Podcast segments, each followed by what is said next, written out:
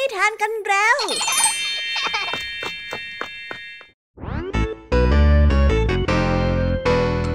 สวีดัสสวัสดีน้องๆชาวรายการคิสอาวทุกๆคนนะคะ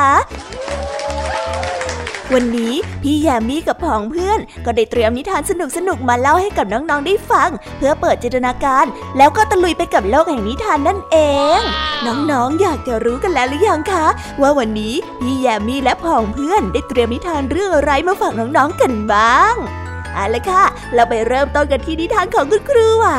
ซึ่งในวันนี้เสนอนิทานเรื่อง หมาจิ้งจอกไฮยีน่ากับชาวประมงมาฝากกัน ส่วนเรื่องราวของนิทานเรื่องนี้จะเป็นอย่างไร น้องๆต้องไปรอติดตามรับฟังกันในช่วงคุณครูไหวใจดีของพวกเรากันได้เลยนะคะพี่แยมมี่ในวันนี้ขอบอกเลยค่ะว่าไม่ยอมน้อยหน้าคุณครูไหวเพราะว่าวันนี้พี่แยมมี่ได้เตรียมนิทานทั้งสามเรื่องสามรสมาฝากน้องๆกันอย่างจุใจกันไปเลย และนิทานเรื่องแรกที่พี่แยมมี่ได้จัดเตรียมมาฝากน้องๆ มีชื่อเรื่องว่า โจรปล้นโจร ต่อกันในนิทานเรื่องที่สองที่มีชื่อเรื่องว่า เด็กชายอิงกฤษและในนิทานเรื่องที่สามมีชื่อเรื่องว่า การแบ่งที่ไม่ยุติธรรม ส่วนนิทานทั้งสามเรื่องสามรสนี้จะสนุกสนานสู้คุณครูไหวเหมือนกับที่พี่ยามีบอกได้หรือเปล่านั้น น้องๆต้องไปรอติดตามรับฟังกันในช่วงพี่ยามีเล่าให้ฟังกันนะคะ นิทานสุภาษิตในวันนี้ เจ้าจอยเห็นครูพลวิ่งอยู่คนเดียว จึงสงสัยและอยากจะไปช่วยส่งครูพลที่โรงเรียน เพราะว่าเจ้าจอยคิดว่าสถานที่บ้านนอกคอกนาแบบนี้ อาจจะไม่ดีกับครูพลก็เป็นได้ แต่ว่าเอ๊สำนวนคำว่าบ้านนอกคอกนาที่ว่านี้จะมีความหมายว่าอย่างไรกันนะ ถ้าน้องๆอยากจะรู้กันแล้ว ต้องไปรอติดตามรับฟังกันในช่วงนิทานสุภาษิตกันได้เลยนะคะและในวันนี้นะคะ พี่เด็กดีได้เตรียมนิทานเรื่อง แม่รักใครที่สุดมาฝากกันค่ะ ส่วนเรื่องราวของนิทานเรื่องนี้จะเป็นอย่างไร จะสนุกสนานมากแค่ไหน น้องๆ ห้ามพลาดเด็ดขาดเลยนะคะ ในช่วงท้ายรายการกับพี่เด็กดีของเราค่ะโอ้โห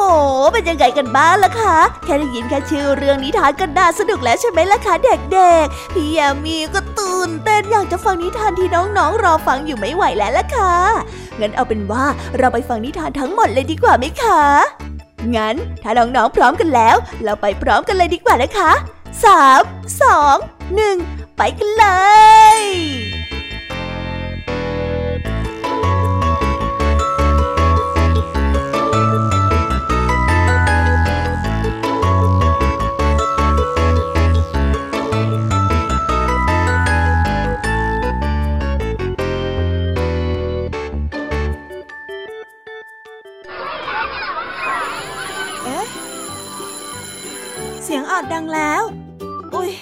ต้องไปเข้าเรียนแล้วล่ะค่ะ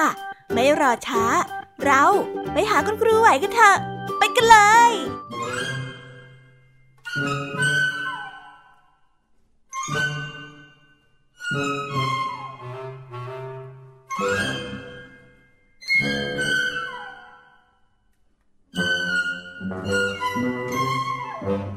คู่ไหวใจดี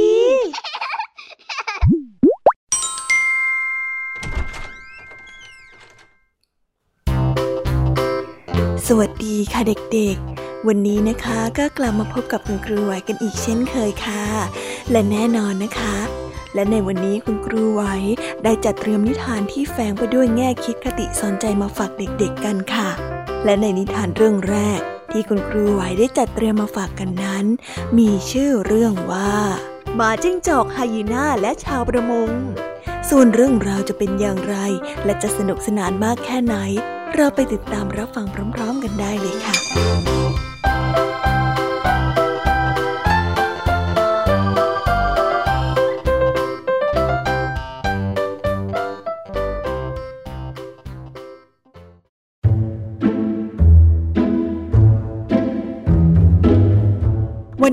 จิ้งจอกได้ออกหากินเหมือนเช่นเคย แต่วันนี้โชคดีที่แลเห็นรถเทียมมาเล่นมาตามถนนริมทะเล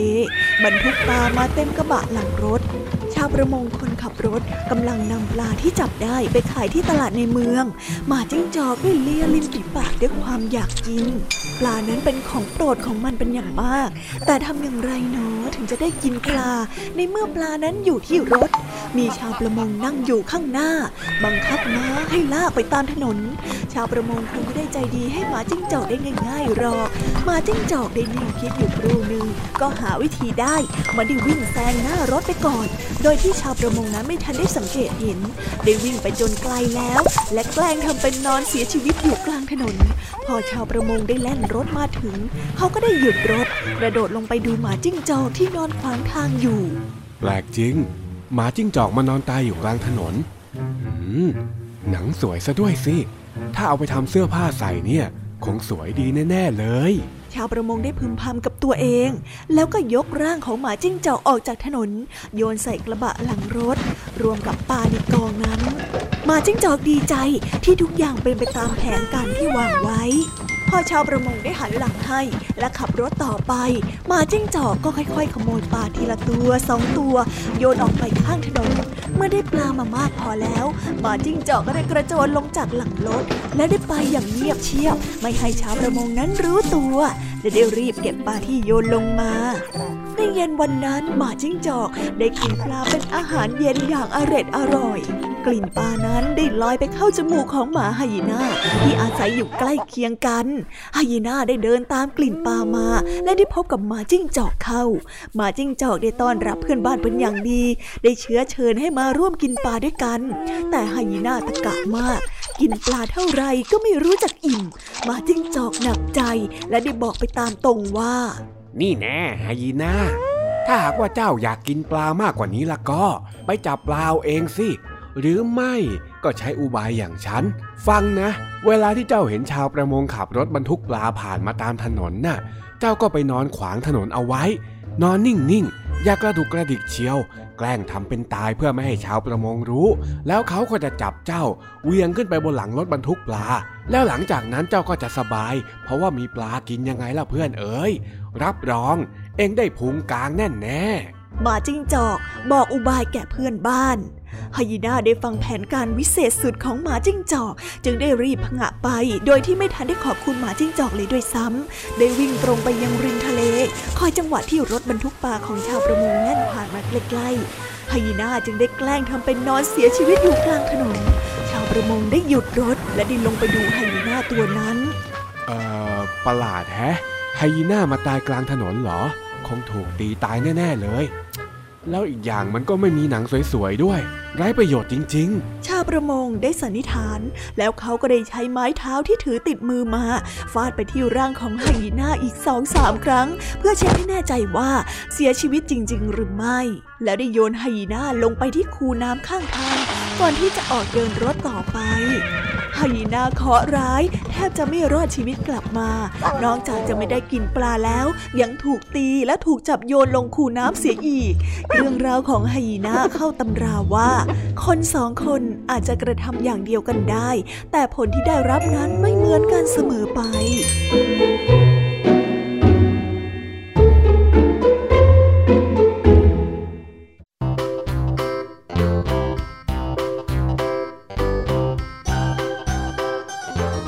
แล้วก็จบกันไปเป็นที่เรียบร้อยแล้วนะคะสำหรับนิทานของคุณครูไหวเป็นยังไงกันบ้างล่ะคะเด็กๆ วันนี้เนี่ยสนุกจุใจกันหรือเปล่าเอ่ยมีเด็กๆหลายคนเลยนะคะที่ยังไม่จุใจกัน งั้นเราไปต่อกันในนิทานช่วงต่อไปกันเลยดีกว่าไหมคะเอาละค่ะ งั้นเราไปต่อกันในนิทานช่วงต่อไปกับช่วงพี่ยามีเล่าให้ฟังกันเลยนะคะ แต่สำหรับตอนนี้เนี่ย เวลาของคุณครูไหวก็ได้หมดลงไปแล้ว งั้นครูไหวต้องขอตัวลากันไปก่อนแล้วนะคะ สวัสดีค่ะ บ๊ายบาย และพบกันใหม่นะคะเด็กๆ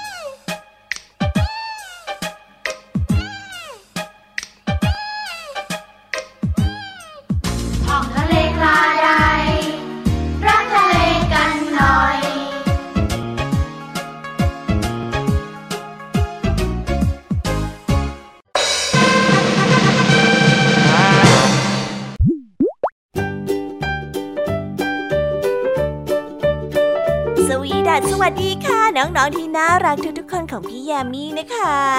ก็เปิดรายการมาพร้อมกับเสียงอันสดใสของพี่ยามีกันอีกแล้ว แน่นอนค่ะว่ามาพบกับพี่ยามีแบบนี้ก็ต้องมาพบกับนิทานที่แสนสนุกทั้งสามเรื่องสามรสและวันนี้ค่ะนิทานเรื่องแรกที่พี่ยามีได้จัดเตรียมมาฝากน้องๆนนั้น มีชื่อเรื่องว่า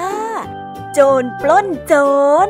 ส่วนเรื่องราวจะเป็นอย่างไรจะสนุกสนานมากแค่ไหน เราไปติดตามรับฟังพร้อมๆกันได้เลยค่ะ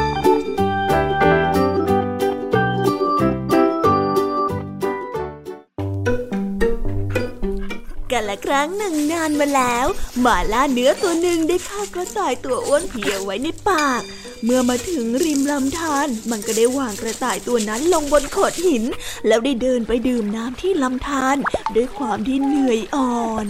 ทันใดนั้นเอง มีเสือดาวตัวหนึ่งได้โผล่ออกมาจากพุ่มไม้ แล้วกระโจนเข้าตะคุบเจ้ากระต่ายตัวที่มันวางอยู่ที่โขดหินในทันทีหมาล่าเนื้อเห็นดังนั้นก็ได้โกรธมาก แต่ก็ไม่กล้ากระโจนเข้าใส่ ได้แค่ตะโกนด่าว่าเจ้าเสือดาวออกไปว่า นี่เจ้าเสือดาวหัวขโมยทำไมเจ้าถึงมาแย่งซากกระต่ายของข้าไปกินต่อหน้าต่อตาแบบนี้ฮะ เจ้านี่มันช่างเลวร้ายนัก ไม่รู้จักหากินเอง ดีแต่ขโมยของคนอื่น เจ้าน่ะไม่มีความสามารถไปจับสัตว์มากินเองหรือยังไงฮะอืมหน้ามันไส้จริงเจ้าเสือดาวไม่ได้ฟังอะไร ได้แต่กินเจ้ากระต่ายตัวนั้นจนอิ่มหนำสำราญ แล้วได้เอ่ยขึ้นว่าๆกระต่ายตัวนี้เนี่ยเจ้าก็ไม่ได้ไปล่ามาด้วยตัวเองไม่ใช่หรือข้าเห็นอยู่ว่าเจ้าน่ะขโมยมาจากกระท่อมของนายพรานที่กลางป่าเมื่อกี้นี้เอง แล้วทำไมเจ้าต้องมาว่าข้าซะมากมายในเมื่อเจ้าก็ขโมยคนอื่นมาน่ะฮะ พูดแบบนี้เนี่ย เจ้าอยากจะมีปัญหากับข้าเหรอฮะ ว่าแล้วเจ้าเสือดาวตัวนั้นก็ได้เดินจากไป ปล่อยให้เจ้าหมาล่าเนื้อตัวนั้น ยืนแค้นใจอยู่เพียงลำพัง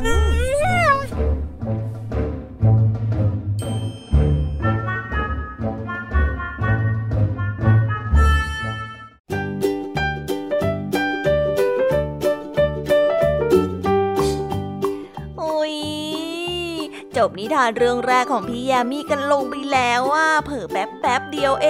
ง แต่พี่ยามีรู้นะคะว่าน้องๆออย่างไม่จุใจกันอย่างแน่นอนพี่ยามีก็เลยเตรียมนิทานในวเรื่องที่สองมาฝากเด็กๆกันค่ะ ในนิทานเรื่องที่สองนี้ มีชื่อเรื่องว่า เด็กชายอิงกฤษส่วนเรื่องราวจะเป็นอย่างไร และจะสนุกสนานมากแค่ไหน เราไปรับฟังพร้อม ๆ กันได้เลยค่ะ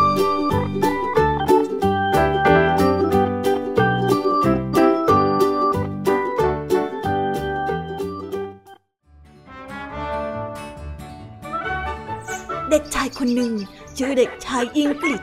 มีอายุ 11 ขวบ เขาได้ออกไปจับจิ้งหรีดกับพ่อของเขาเสมอๆ ถ้าวันไหนพ่อไม่พาเขาไปจับจิ้งหรีด เขาก็จะเหงาหงอยส้อยเศร้ามาก อากฤษนั้นเป็นเด็กที่ร่างกายบอบบาง ดูราวกับอายุสักเก้าขวบเท่านั้น ไม่ใช่11ขวบเลย เขาได้ชอบกระโดดเหมือนกับจิ้งหรีด และทำท่าตลกตลกคึกขนอง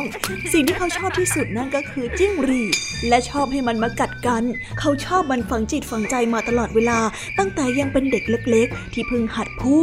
ดังนั้นเมื่อเขาอายุ 11 ขวบ เขาจึงรู้จักธรรมชาติของจิ้งหรีด อย่างกับเขาเป็นจิ้งหรีดหนึ่งตัว ทุกคืนเขาจะนอนหลับสบายท่ามกลางเสียงของจิ้งหรีดที่ร้อง เขาคุ้นเคยกับเสียงของมัน จนรู้ว่ามันร้องเรื่องอะไรกันบ้าง เช่น ร้องอยากจะกัดกัน ร้องหิวและอยากจะกินน้ำค้าง หรือว่าร้องว่าสวัสดีจ้ะเด็กชายอากฤษทำไมถึงทำการบ้านผิดทุกข้อเลย เวลาที่ไปโรงเรียนเขาก็จะพกจิ้งหรีดใส่กระเป๋าไปด้วย จนครูนั้นตีและลงโทษบ่อยๆ ครูตีเขาไม่เป็นไร ถ้าคุณครูตีจิ้งหรีดเขาต้องต่อสู้และป้องกันจนสุดกำลัง วันหนึ่งพ่อของอากฤษเที่ยวไล่จิ้งหรีดเป็นการใหญ่ เพื่อที่จะนำไปถวายพระราชาแห่งราชวงศ์ซ้อง พระราชาต้องการจิ้งหรีดตัวเก่งเป็นที่สุดสำหรับการแข่งขันจิ้งหรีดประจำปี ซึ่งจัดเป็นงานที่ใหญ่โตมาก แต่น่าประหลาดใจนัก แต่ไหนแต่ไรมีจิ้งหรีดชุกชุม ครั้งถึงเวลานี้กลับไม่มีจิ้งหรีดเลยสักตัวเดียว ได้ยินแต่เสียงร้องของมัน แต่ก็จับมันไม่ได้เหมือนแต่ก่อนพ่อถึงกับบ่นว่า ถ้าพ่อจับจิ้งหรีดไปถวายพระราชาไม่ได้ ท่านจะลงโทษพ่อ แล้วก็คงจะไล่พ่อออกจากตำแหน่งข้าราชการอีกด้วย แต่ถ้าหากว่าเรามีจิ้งหรีดตัวเก่งไปถวายเนี่ย ท่านอาจจะให้รางวัลกับเราก็ได้นะ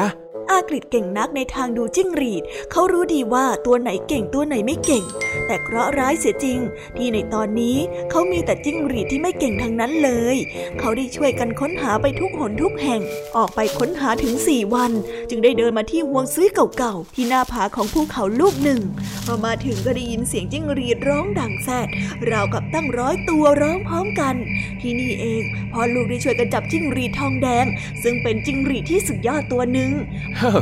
ดีละสิ เดี๋ยวเราจะส่งไปถวายพระราชา พ่อได้ร้องออกมาอย่างดีใจ อากิจได้พูดอย่างร่าเริง เราทำได้ เราจะรวยกันสักทีนะครับเฮ้ออากฤษได้พูดอย่างร่าเริง แต่อนิจจา อากิจได้ตะคุบเจ้าทองแดงขาหักและคอหัก จนตอนที่มันหนีออกมาจากกระปุกดินที่ขังเอาไว้ ทุกคนตกใจกันใหญ่ โดยเฉพาะพ่อ อากิจกลัวว่าพ่อนั้นจะลงโทษและเคี่ยนตีตน จึงได้วิ่งหนีหายไป พ่อแม่ไปตามเจอตัวที่นอนอยู่ก้นบ่อ แต่เขาได้สลบไม่มีสติ ได้แต่เพ้อถึงจิ้งรีดทองแดงอยู่เรื่อย มีจิ้งหรีดตัวน้อยตัวหนึ่งยอมให้พ่อนั้นจับแต่โดยดี แต่ตัวมันเล็กมาก โอ้โห ตัวนิดเดียวแค่นี้ ถ้าหากว่าส่งไปแข่งกับตัวอื่นๆ แล้วก็ถูกกัดตายแน่แน่พ่อได้บ่นแต่ประหลาดใจมาก จิ้งหรีดตัวนี้กัดชนะจิ้งหรีดชั้นหนึ่งในตำบลนนั้น ยิ่งกว่านั้นมันกลับไล่กัดไม่วิ่งเพ่นไป เมื่อไก่นั้นไล่จิกมัน ดังนั้นจิ้งหรีดน้อย จึงถูกส่งไปถวายพระราชาที่เมืองหลวง ตลอดเวลาอากิจนั้นอาการหนักและเพ้อคลั่งจนกระทั่งการแข่งขันจิ้งหรีดในเมืองหลวงผ่านไป อากฤษจึงได้ยิ้มอย่างมีชัยชนะ และละเมอบอกแม่ว่า ลูกชนะจ้ะแม่ ลูกชนะเขาเจ็บหนักจวนเสียชีวิตมาสามอาทิตย์เต็ม จึงค่อยยังชั่ว ในตอนนี้เขาบ่นว่าแข้งขาของเขาเจ็บมากๆ และถลอกเป็นบางแห่ง เหมือนไปวิ่งกระโดดอยู่ตลอดเวลา จนขาของเขาเดินเตาะแตะเตาะแตะได้ทีละก้าวสองก้าวเพียงเท่านั้น และอากิจก็ได้พูดในขณะที่กินลูกเกาลัดว่าแหมลูกเกาลัดเนี่ยอร่อยเหมือนกับเกาลัดที่พระราชาพระราชทานเลี้ยงในวังหลวงเลยนะฮะ หลังจากที่ได้กัดจิ้งหรีดชนะเลิศแล้วอะฮึเหมือนกันเลย รสชาติเหมือนกันเป๊ะ ต่อจากนั้นเขายังพูดต่ออีกว่า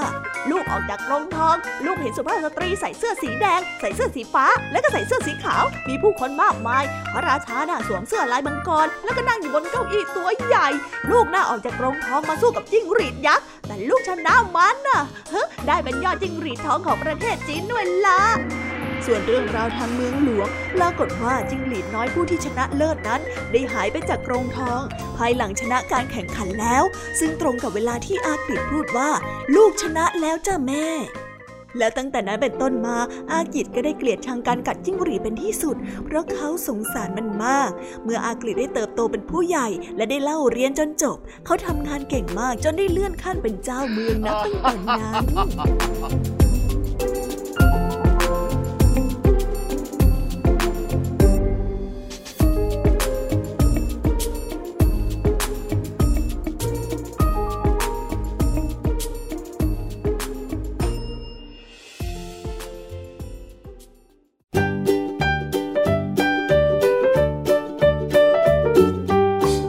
ก็จบกันไปแล้วนะสำหรับนิทานในเรื่องที่สองของพี่ยามีเป็นไงกันบ้างคะน้องๆ สนุกจุใจกันแล้วหรือยังเอ่ยฮะอะไรนะคะ ยังไม่จุใจกันหรอไม่เป็นไรค่ะน้องๆ พี่ยามีเนี่ยได้เตรียมนิทานในเรื่องที่สามมารอน้องๆอยู่แล้วงั้นเราไปติดตามรับฟังกันในนิทานเรื่องที่สามกันต่อเลยดีไหมคะ ในนิทานเรื่องที่สามที่พี่ยามีได้จัดเตรียมมาฝากเด็กๆกันนั้น มีชื่อเรื่องว่า การแบ่งที่ไม่ยุติธรรม ส่วนเรื่องราวจะเป็นอย่างไรจะสนุกสนานมากแค่ไหน เราไปรับฟังกันในนิทานเรื่องนี้พร้อมๆกันเลยค่ะ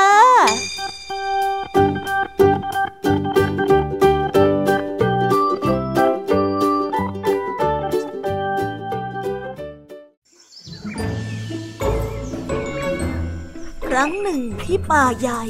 หมาป่าสองตัวได้เดินไปด้วยกันที่กลางทุ่ง มันได้บังเอิญพบซากหมูป่าตัวหนึ่ง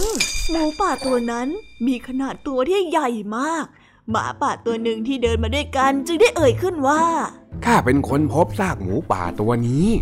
หมาป่าอีกตัวได้ฟังดังนั้นก็ได้เอ่ยขึ้นว่าทำไมเจ้าพูดแบบนั้นล่ะซากหมูป่าตัวนี้เราก็เห็นพร้อม ๆ กันนะ มันควรจะเป็นอาหารของเราทั้งคู่สิ เราเนี่ยมีสิทธิ์เท่าเทียมกัน ไม่มีใครได้กินไปมากหรือน้อยกว่ากันหรอกนะ ขณะที่หมาป่าทั้งสองกำลังจะจัดการซากของหมูป่าตัวอ้วนผีตัวนั้น ก็มีสิงโตตัวใหญ่ตัวหนึ่งได้เดินผ่านเข้ามา และได้ตะหวาดว่า หยุดนะเจ้าทำอะไรกันน่ะ หมูป่าตัวนี้ฉันเป็นคนฆ่ามันตาย มันเป็นเนื้อของข้า นี่เจ้าคิดจะแย่งชิงอาหารของข้าเชียวเหรอฮะ เมื่อได้ฟังเช่นนั้นแล้วหมาป่าก็ได้ตกใจกลัวจนตัวสั่น เจ้าหมาป่าตัวหนึ่งได้เอ่ยขึ้นไปว่าเออเราทั้งคู่จะต้องตายกันแน่เลยไอ้เพื่อนเอ้ย หมาป่าอีกตัวหนึ่งจึงได้รีบเอ่ยขึ้นมาทันทีว่า ตอนนี้ทำไมเจ้าถึงใช้คำว่าเราทั้งคู่ล่ะฮะแต่ตอนมีอะไรที่ดีๆ เนี่ย เจ้ากลับบอกว่าเป็นของเจ้าคนเดียว พอมาเจออะไรเลวร้ายเจ้ากลับจะให้ข้าร่วมชะตากรรมด้วยเหรอ ฮะ แต่ยังไม่ได้ถกเถียงอะไรกันมากมาย เจ้าหมาป่าทั้งสองก็พร้อมใจการหันหลังแล้ววิ่งหนีไปอย่างรวดเร็ว เพราะไม่อยากจะอยู่ให้เจ้าสิงโตป่าเกิดอารมณ์โมโหไปมากกว่านี้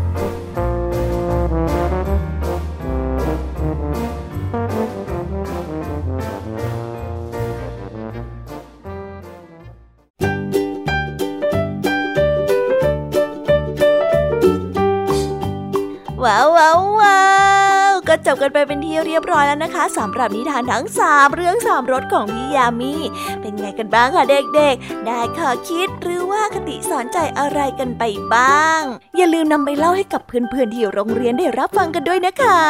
แต่สำหรับตอนนี้เนี่ยเวลาของโชว์พี่ยามีเล่าให้ฟังก็หมดลงไปแล้วล่ะค่ะพี่ยามีก็ต้องขอส่งต่อน้องๆ ให้ไปพบกับลุงทองดีแล้วก็เจ้าจ้อยในช่วงต่อไปกันเลย เพราะว่าตอนนี้เนี่ยลุงทองดีกับเจ้าจ้อยอะบอกว่าให้ส่งน้องๆมาในช่วงต่อไปเร็ว อยากจะเล่านิทานจะแย่แล้วเอาละค่ะงั้นพี่ยามีต้องขอตัวลากันไปก่อนแล้วนะคะ เดี๋ยวกลับมาพบกันใหม่บ๊ายบา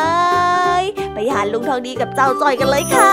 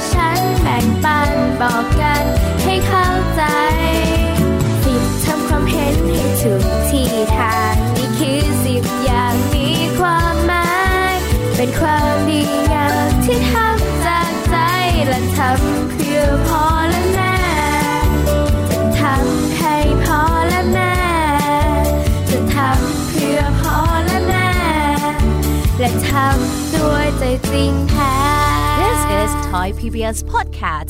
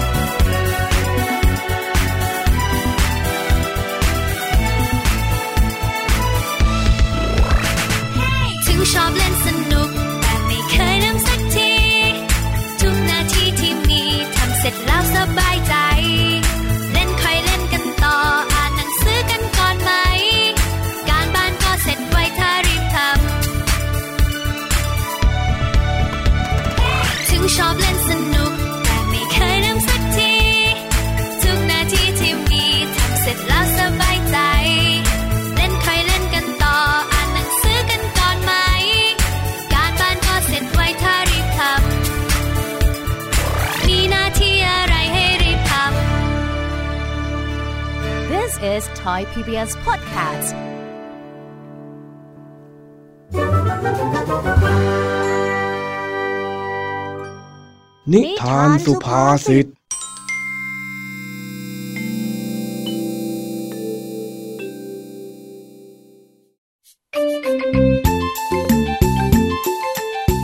เย็นวันนี้ ขณะที่เจ้าจ้อยกำลังปั่นจักรยานเล่นอยู่ที่หน้าหมู่บ้านนั้น จู่ๆเจ้าจ้อยก็ได้มองไปเห็นครูพลกำลังวิ่ง และด้วยความสงสัยเจ้าจ้อยจึงเข้าไปถามและเสนอตัวให้ความช่วยเหลือจะพาครูพลนั้นไปส่งที่บ้านพักครู แต่ครูพลก็ปฏิเสธ เรื่องราวจะเป็นอย่างไรกันนะ ไปฟังพร้อมๆกันได้เลยค่ะ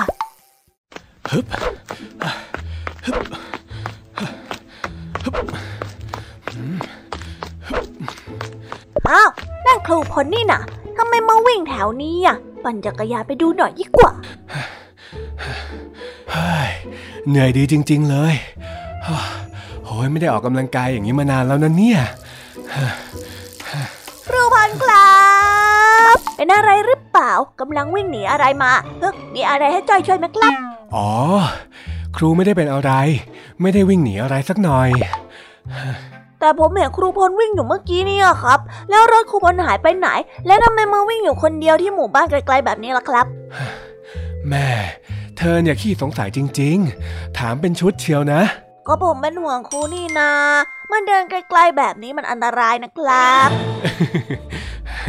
ขอบใจขอบใจ แต่ว่าครูเนี่ยไม่ได้มีปัญหาอะไรหรอกนะ ครูแค่มาจ็อกกิ้งน่ะจ๊อกจ๊อกจ๊อกจ๊อกอะไรล่ะครับครูเฮ้ยจ็อกกิ้งก็คือการวิ่งออกกำลังกายยังไงล่ะ ครูเนี่ยวิ่งออกมาจากโรงเรียนตั้งแต่เย็นแล้ว แล้วตอนเนี้ยครูก็กำลังจะวิ่งกลับยังไงล่ะ อ๋อจ๊อกจ๊อกมันเป็นอย่างนี้นี่เองฮะว่าแต่กว่าจะถึงโรงเรียนนี่อีกไกลแล้วนะครับเนี่ย ให้ผมปั่นจักรยานไปส่งเถอะนะนะนะนะนะนะเฮ้ย ไม่เป็นไรนะครูมาออกกำลังกายนะ จะกลัวเหนื่อยไปทำไมกันแต่นี้มันจะมืดแล้วนะครับครูแถมสถานที่บ้านนอกห้องน้ำแบบนี้อะมันเปรี่ยวด้วย เดี๋ยวจะมีอันตรายเอาได้นะฮะอะไรนะ อะไรกันน่ะ ครูพลไม่เคยได้ยินคำว่าบ้านนอกคอกนา เป็นสำนวนไทยที่หมายถึงพื้นที่ชนบทห่างไกลความเจริญหรอกหรอกครับ เคยได้ยินสิ แต่เธอพูดเหมือนกับว่าเธอไม่รู้จักหมู่บ้านตัวเองอย่างนั้นน่ะ อะไรกัน ที่บ้านนาป่าดอนเนี่ยผมรู้จักเป็นอย่างดีเลยละครับ ก็ดูเธอพูดสิ เธอบอกว่ามันเปลี่ยว มันอันตราย แหม ที่เนี่ยถึงแม้ว่าจะเป็นบ้านนอกคอกนานะ แต่ว่ามันก็เป็นสถานที่ที่ดีมากๆเลย อากาศก็สดชื่น ผู้คนก็นิสัยดี เรื่องอันตรายอย่างที่จ้อยว่าเนี่ย คงไม่มีหรอกมั้ง ก็ผมเป็นห่วงครูบนนี่นา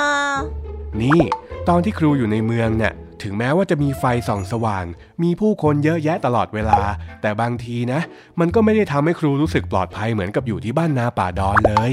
เธอน่ะอย่าดูถูกความเป็นบ้านนอกของตัวเองแบบนี้สิครูพลจะบอกว่าที่บ้านนอกอย่างบ้านนาป่าดอนก็มีดีเหมือนกันเหรอครับ ใช่แล้วไม่ว่าจะที่ไหนเนี่ยก็มีข้อดีข้อเสียต่างกันไปทั้งนั้นแหละ เราจะมาเหมารวมว่ามันแย่ไปทั้งหมดไม่ได้หรอกนะอ๋ออย่างนี้นี่เอง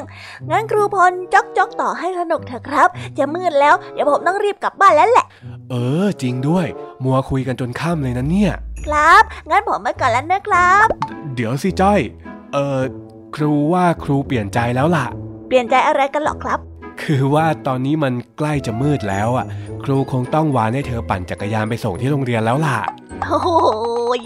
ครูพลเนี่ยนะ ให้จอยไปส่งตั้งแต่แรกกระจบแล้ว ก็เธอมัวชวนครูคุยอยู่นี่นา ดูสิ ถ้าไม่งั้นเนี่ยครูวิ่งไปถึงโรงเรียนแล้ว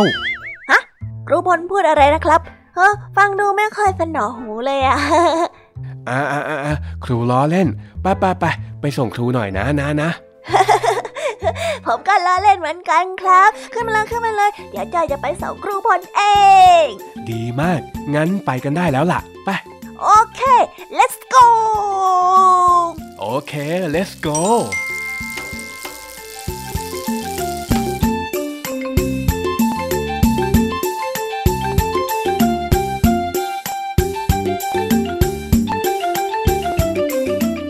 แล้วก็จบกันไปเป็นที่เรียบร้อยแล้วนะคะสำหรับนิทานสุภาษิตในวันนี้ เป็นยังไงกันบ้างล่ะคะ สนุกสนานกันหรือเปล่าเอ่ย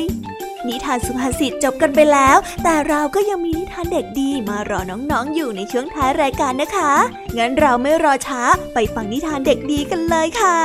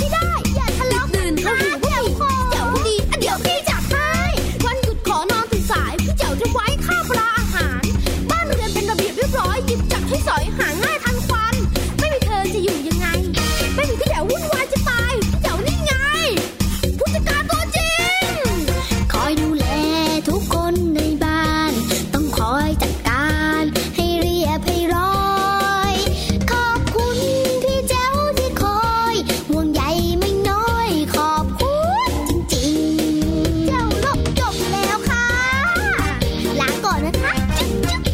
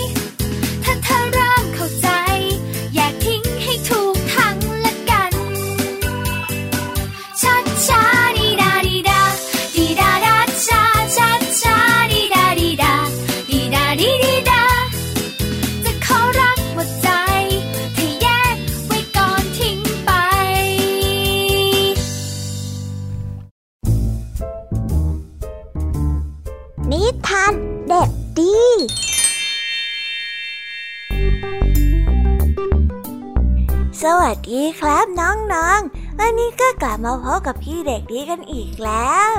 และแน่นอนว่ามาพบกับพี่เด็กดีแบบนี้ ก็ต้องกลับมาพบกับนิทานที่แสนสนุกกันในช่วงท้ายรายการ และวันนี้นะครับ พี่เด็กดีก็ได้เตรียมนิทานเรื่อง แม่รักใครที่สุดมาฝากกัน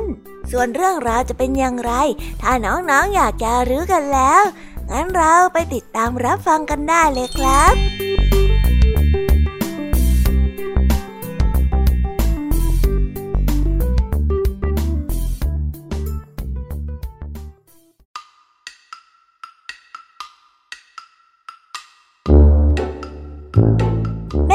ออกไข่มาสิบฟอง แม่ไก่ต้องอดอาหารไปหลายวัน เพื่อเฝ้าแล้วก็กกไข่ เวลาผ่านไป ไข่ฟองแรกได้ฟักเป็นตัว แม่ไก่นั้นดีใจมาก จากนั้นไข่ก็ได้ทยอยฟักออกมา เป็นลูกเจี๊ยบ จนครบ แต่แม่ไก่ก็มีความสุขได้ไม่นานวันหนึ่งลูกๆก็ได้เริ่มทะเลาะกัน แม่ไก่น่ารักฉันมากที่สุดนะ ลูกเจี๊ยบตัวโตได้พูด ไม่จริงอะแม่ไก่อะรักฉันมากที่สุดตั้งหากล่ะ ลูกเจี๊ยบตัวที่เล็กสุดได้พูดบ้างไม่ไม่ไม่จริง แม่ไก่อะรักฉันลูกเจี๊ยบทุกตัวต่างก็แย่งกันพูด และก็แย่งกันเข้ามาซุกปีกของแม่ บางตัวก็แข็งแรงกว่า ก็ได้เบียดตัวอื่นออกมา แล้วตัวเองก็เข้าไปซุกปีกของแม่แทนเหตุชุนมุนวุ่นวายจนทำให้แม่ไก่นั้นสุดจะทนแม่ไก่ได้ลุกขึ้นยืน ไม่ให้ลูกๆตัวไหนได้ซุกปีกอีกเลย ลูกเจี๊ยบทุกตัวได้ยืนหนาวสั่น แต่ก็ยังแย่งกันส่งเสียงฉันตั้งหากแม่รักที่สุด ฉันบอกว่าฉันไง แม่รักฉันที่สุด ฉันนะฉัน ฉันบอกว่าฉัน ฉันบอกว่าฉันยังไงล่ะ แม่น่ารักฉันมากที่สุดเลย จนกลายเป็นเสียงยิบยิบเยิบตลอดเวลา หยุดเดี๋ยวนี้นะ ถ้าลูกๆไม่ทะเลาะกัน และรู้จักรักกัน จะไม่ต้องยืนหนาวแบบนี้ แม่น่ะมีปีกแค่สองข้าง ให้พอสำหรับทุกตัว ให้ทุกตัวได้รู้จักแบ่งปันกัน และที่สำคัญ แม่น่ะรักลูกทุกตัวเท่ากันนั่นแหละ แม่ไก่ได้อบรมลูกๆที่ยืนขาสั่นเพราะว่าความหนาว พอพูดจบแม่ไก่ก็ย่อตัวลงกับพื้น ลูกเจี๊ยบทุกตัวได้เชื่อฟังแม่ ไม่มีตัวไหนทะเลาะกันอีก ลูกเจี๊ยบครึ่งหนึ่งได้ซุกปีกขวา และลูกเจี๊ยบอีกครึ่งหนึ่งก็วิ่งไปซุกปีกซ้ายของแม่ ลูกเจี๊ยบทุกตัวได้นอนหลับอย่างสบายจากความอบอุ่นของปีกแม่ และจากไออุ่นของพี่น้องทุกตัวบทจะว่านอนสอนง่ายก็ว่านอนสอนง่ายเชียวนะ เออ ลูกรักของแม่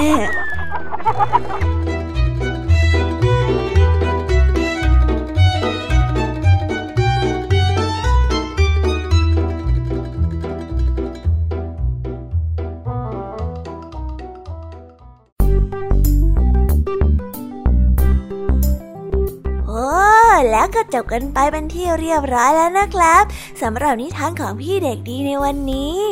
เป็นยังไงกันบ้างล่ะครับน้องๆ สนุกกันหรือเปล่าเอ่ยถ้าน้องๆสนุกกันแบบนี้ เอาไว้วันหลังพี่เด็กดีจะจัดเตรียมนิทานที่แสนสนุกแบบนี้มาฝากกันอีกนะครับ แต่สำหรับวันนี้เวลาของพี่เด็กดีก็หมดลงไปแล้ว พี่เด็กดีก็ต้องขอตัวลาน้องๆกันไปก่อน แล้วพบกันใหม่นะครับ สวัสดีครับ บายบาย เป็นเด็กดีของคุณพ่อคุณแม่นะครับ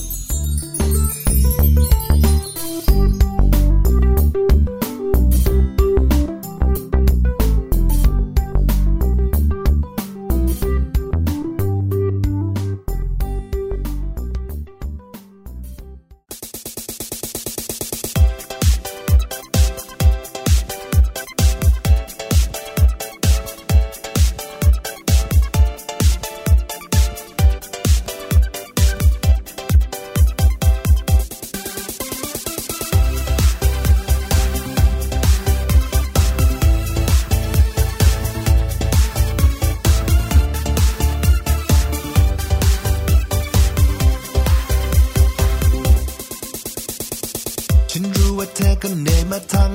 วัน มีเรื่องให้คิดนู่นนี่เป็นร้อยพัน การบ้านเยอะจริงๆ มือจะเป็นระวิง แต่สุขภาพเธอนั้นก็สำคัญ บอกเธอให้รู้ว่าฉันนั้นหวังดี ทำไม่สบายขึ้นมาจะเสียทีก่อนจะสาย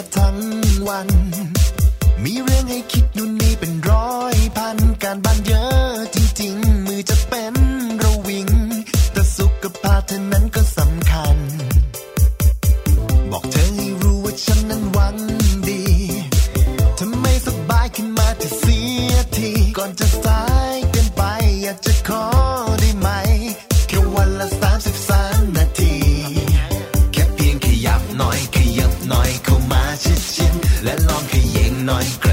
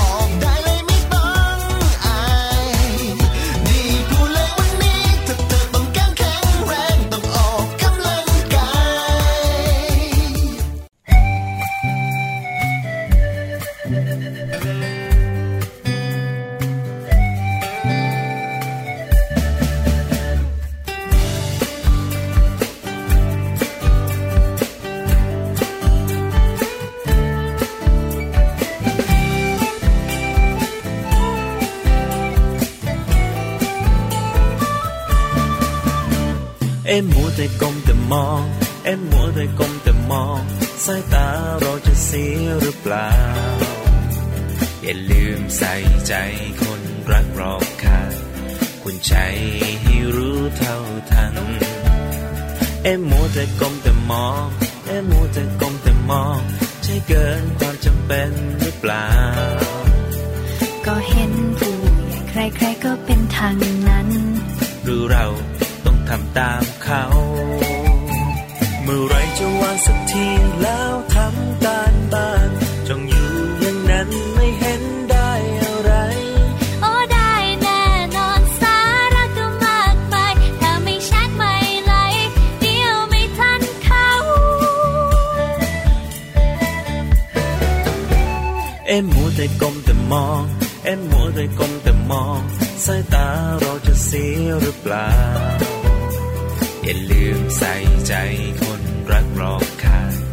คุณใจให้รู้เท่าทัน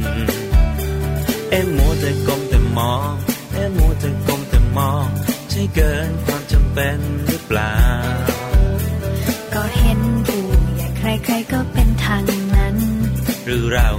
ต้องทำตามเขา อยาก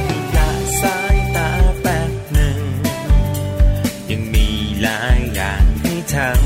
ำอยากให้ฟังพี่บ้างสักคำเดี๋ยวจะมาหาว่าไม่เตือนจะวางแล้วแป๊บเดียวนิดหนึ่ง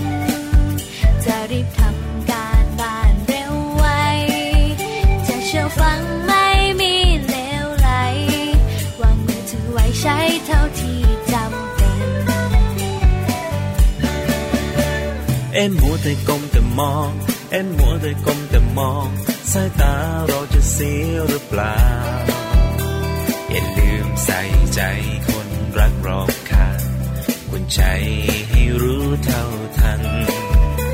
เอ็มมัวแต่ก้มแต่มอง เอ็มมัวแต่ก้มแต่มอง ใช่เกินความจำเป็นหรือเปล่า ก็เห็นผู้ใหญ่ใครๆก็เป็นทางนั้น หรือเรา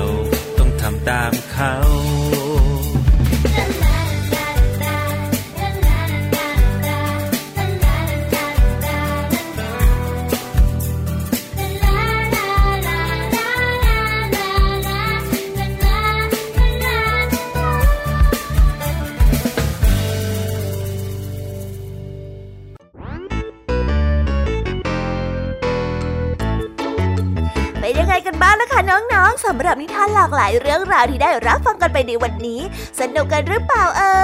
ยหลากหลายเรื่องราวที่ได้นำมาเนี่ย บางเรื่องก็ให้ข้อคิดสะกิดใจ บางเรื่องก็ให้ความสนุกสนานเพลิดเพลิน แล้วแต่ว่าน้องๆเนี่ยจะเห็นความสนุกสนานในแง่มุมไหนกันบ้าง ส่วนพี่ยามีแล้วก็พ่องเพื่อนเนี่ยก็มีหน้าที่ในการนำนิทานมาส่งตรงถึงน้องๆแค่นั้นเองล่ะค่ะ แล้ววันนี้นะคะ เราก็ฟังนิทานกันมาจนถึงเวลาที่กำลังจะหมดลงอีกแล้วอะหอย แต่ไม่ต้องห่วงนะคะน้องๆ พี่ยามีเนี่ยขอสัญญาเลยว่า จะกลับมาพบกันใหม่พร้อมกับนิทานที่แสนสนุกแบบนี้กันอีกแน่นอนค่ะน้องๆ อย่าลืมนำข้อคิดดีๆ ที่ได้จากการรับฟังนิทานที่แสนสนุกของคุณครูไหว พี่ยามีลุงทองดีแล้วก็เจ้าจ้อย และก็นิทานจากพี่เด็กดีในวันนี้ไปใช้กันด้วยนะคะเด็กๆ เอาไว้พบกันใหม่ในวันพรุ่งนี้นะสำหรับวันนี้พี่ยามีต้องขอตัวลากันไปก่อนแล้วล่ะค่ะ สวัสดีค่ะบ๊ายบายนะคะ้งน้องและพบกันใหม่ค่ะ